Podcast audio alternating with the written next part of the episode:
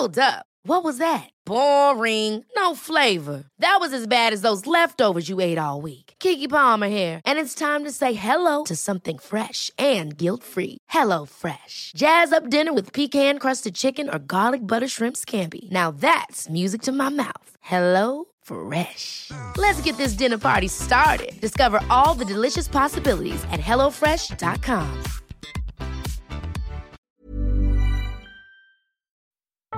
Famille, des podcasts produits et réalisés par Magic Maman.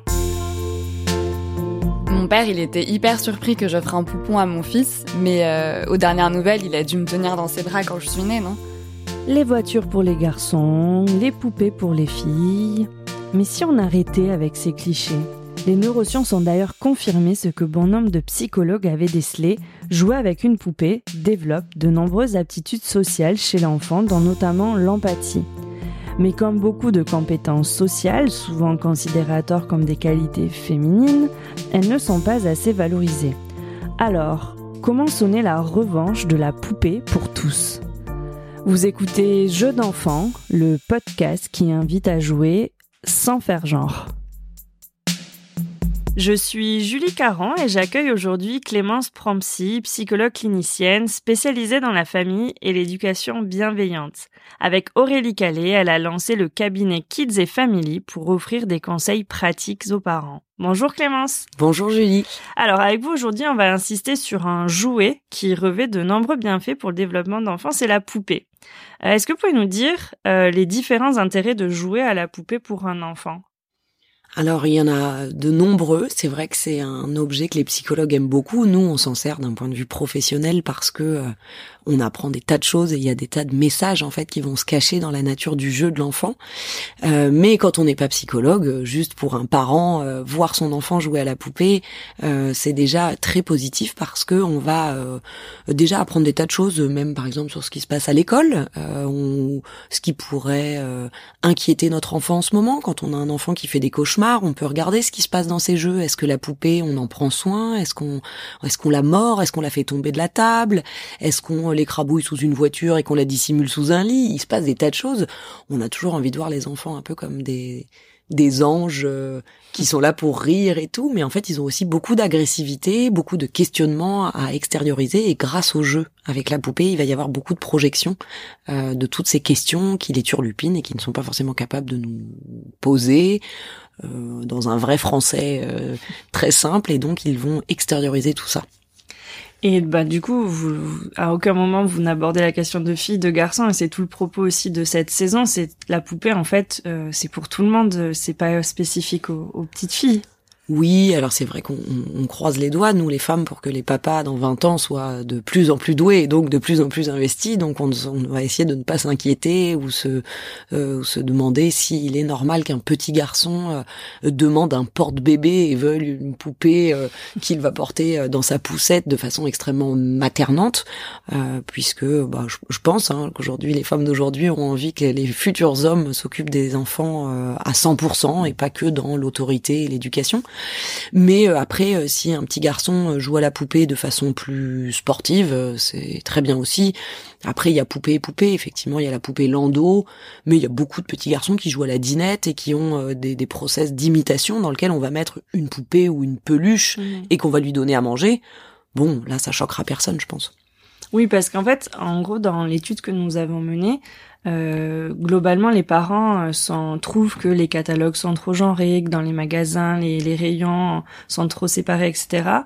Mais sont pas forcément encore prêts à passer à l'acte d'achat spontanément de se dire bon bah tiens pour Noël si je lui offrais une poupée à mon petit garçon ou si euh, j'offrais une voiture à ma fille et euh, et ça justement en fait dans cet épisode ce qu'on veut montrer aussi c'est que justement la poupée comme jouet c'est vraiment quelque chose qui va comme vous le disiez, permettre du mimétisme, des choses comme ça. Donc, faut pas y avoir un sentiment de crainte ou de panique si notre euh, petit garçon il veut jouer, quoi. Oui, c'est pour ça que j'utilise euh, l'idée de la dinette. C'est que vraiment, quand on voit un mini aspirateur, une mini balayette, un mini balai, une mini dinette, les gens sont de moins en moins choqués. il y aura toujours euh, un adulte pour dire ah bah d'accord, ah bah on voit, il est en train de passer l'aspirateur. Sous-entendu, ça n'est pas une activité d'homme, donc de petits garçons. Euh, néanmoins, euh, tous les petits garçons de 18 mois se jettent sur euh, un aspirateur ou sur une balayette pour appuyer sur les boutons, etc. Et ce n'est absolument pas genré. Et l'idée ensuite de la dinette, c'est que oui, un petit garçon peut prendre plaisir à donner à manger à trois dinosaures, s'il dit, si tant est que le dinosaure soit plus viril que la que, que, que la poupée aux cheveux longs. Mais bon. Et et vous, donc, vous disiez en consultation, c'est un jouet que vous utilisiez. Dans quel cadre, justement? Alors c'est vrai que ça permet de parler, en fait, ça permet de, de, de détourner. euh, j'ai eu euh, il y a pas très longtemps une petite fille très mignonne en fait qui me qui me disait quand j'utilisais des petits personnages, elle avait eu un gros problème à l'école et j'essayais de reproduire une scène d'école et en fait en deux secondes elle me dit bah c'est complètement nul ton truc, c'est moi la petite fille, j'ai bien compris. mais normalement les enfants ne le voient pas et je dis c'est l'histoire d'une petite fille, d'un petit garçon ou alors on va créer une famille. Combien d'enfants est-ce que tu voudrais mettre dans cette famille? Il y a combien de bébés? Et puis on va voir le choix des personnages. Est-ce que c'est euh, une maman euh, euh, qui va être enceinte? Dans mes petits persos, j'ai plein de plein de choses différentes. Mais on peut aussi jouer à la poupée avec des animaux. si on prend des animaux en plastique, jouer à la poupée, c'est plutôt jouer à projeter des comportements humains. Euh, L'hôpital, la blessure, le soin, la maternité, viens mon bébé. Et, là, on va voir en fait se reproduire des comportements sociaux, de peur, d'angoisse, des émotions. Ils vont ressortir des choses. Et puis nous, on peut voir ce qui se passe. Pourquoi tiens, le, papa n'arrête pas de tomber de la table? Ou alors il y a carrément, il n'a pas choisi de papa. Bah, et alors qu'il a un papa dans la vie, pourquoi est-ce qu'il ne l'a pas choisi? Ça va nous interroger. On va, on va essayer d'en tirer des questions, si ce n'est des conclusions, au moins des questions.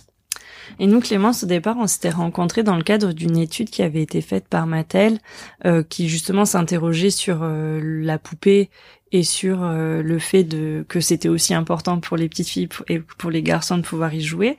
Et cette étude, elle avait aussi révélé autre chose par rapport au jeu, c'était toute l'importance de, de jouer tout seul. Est-ce que tu peux développer un peu cette idée? Parce que parfois les, les parents veulent toujours être avec les enfants parce qu'ils aiment partager ce moment-là, mais en quoi c'est important aussi de pouvoir les laisser euh, vaquer à leurs occupations et à leurs jeux seuls?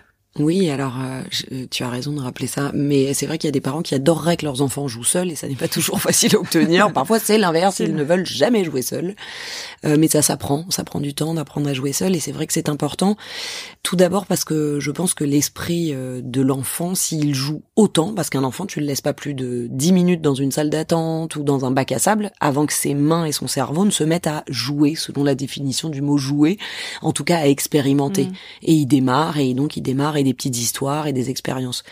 Et je pense que si c'est une pulsion aussi forte chez l'enfant, de franchement de 0 à 10 ans, euh, c'est bien que ça a un sens dans leur développement euh, psychomoteur euh, et social surtout en fait. Et l'immense intérêt, c'est que ça va beaucoup réveiller, animer, muscler une zone du cerveau qui est très immature chez l'enfant, qui est le cortex préfrontal, et qui euh, abrite la capacité à gérer nos émotions, à comprendre nos propres émotions et l'émotion de la personne qui est en face. C'est donc euh, une zone cérébrale qui va nous rendre le plus sociable, le plus humain euh, et qui mérite d'être vraiment entraînée et travaillée parce qu'elle est toute petite et très immature au début et elle a besoin qu'on la qu'on la muscle.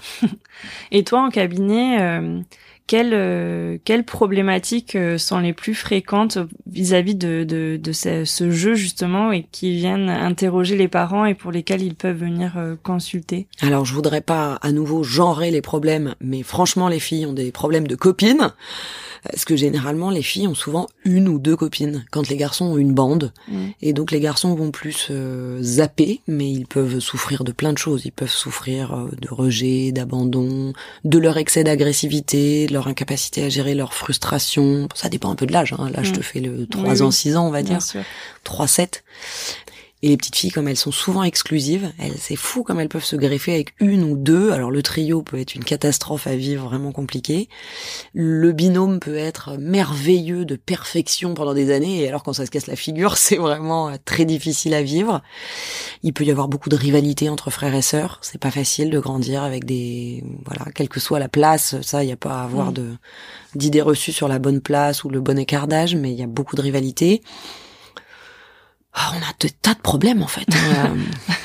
être parent, c'est pas tous les jours facile, non? Non, oui, non, c'est très sportif d'être parent. Alors nous, avec mon associé Aurélie, on, on, on s'amuse vraiment à dire qu'on a créé ce cabinet parce que nous-mêmes, on a trouvé que le job était difficile, que voilà, on essaye de pas du tout se positionner comme des donneuses de leçons qui arrivons, mais tellement facilement à élever nos enfants, euh, si tu veux. Euh, non, on trouve que c'est super dur. Dès qu'on y arrive pendant trois mois, au bout de trois mois, on se dit ah c'est reparti, j'ai à nouveau un problème, une galère.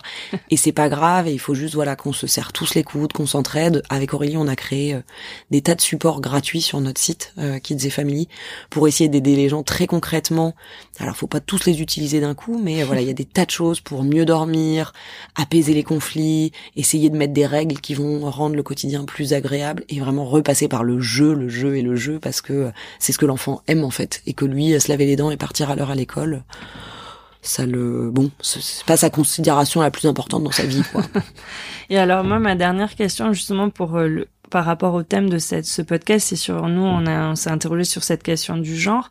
Est-ce que euh, c'est une question qui est grandissante dans la société généralement. Est-ce que toi, en, cabinet, c'est quelque chose que tu remarques où les parents vont s'interroger ou c'est pas encore euh, sur les tout petits où ça reste une problématique plus plus honnêtement ouais honnêtement très peu. Honnêtement très peu euh, très peu de 0 à 8 ans Vraiment, euh, même euh, une petite fille qui va être euh, archi garçon manqué, jouer au basket, être très grande. Après, il y a tout un développement psychomoteur aussi qui peut parfois pousser dans un genre finalement. Mm-hmm. Un petit garçon qui va être très chétif aura peut-être des jeux plus intellectuels et plus moins brutaux, et au contraire, une fille super développée sera, ça va peut-être s'éclater au rugby.